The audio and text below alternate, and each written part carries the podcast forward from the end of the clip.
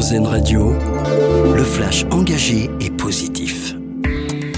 Bonjour, bonjour à tous. C'est une première depuis le début du conflit. Le Conseil de sécurité de l'ONU appelle à des pauses et des couloirs humanitaires dans la bande de Gaza. Lors du vote de la résolution, trois pays se sont abstenus, les États-Unis, le Royaume-Uni et la Russie.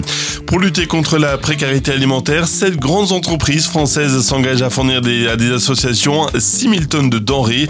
Le ministère de l'Agriculture l'a annoncé hier. Ces denrées seront données ou vendues à prix coûtant du lait, de la farine, des céréales ou encore des steaks hachés surgelés.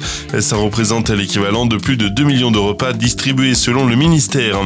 Il débarque sur vos tables aujourd'hui. Le Beaujolais nouveau millésime 2023 est disponible comme le veut la tradition en ce troisième jeudi du mois de novembre. 19 millions de bouteilles sont commercialisées chaque année à consommer évidemment avec la plus grande modération. L'écrivain britannique Salman Rushdie récompensé à New York, il a reçu le prix décerné par la fondation de la bibliothèque Václav Havel. La cérémonie s'est déroulée à Manhattan en présence de l'auteur, cible de menaces, on le rappelle, depuis la publication de son œuvre Les versets sataniques il y a plus de 35 ans.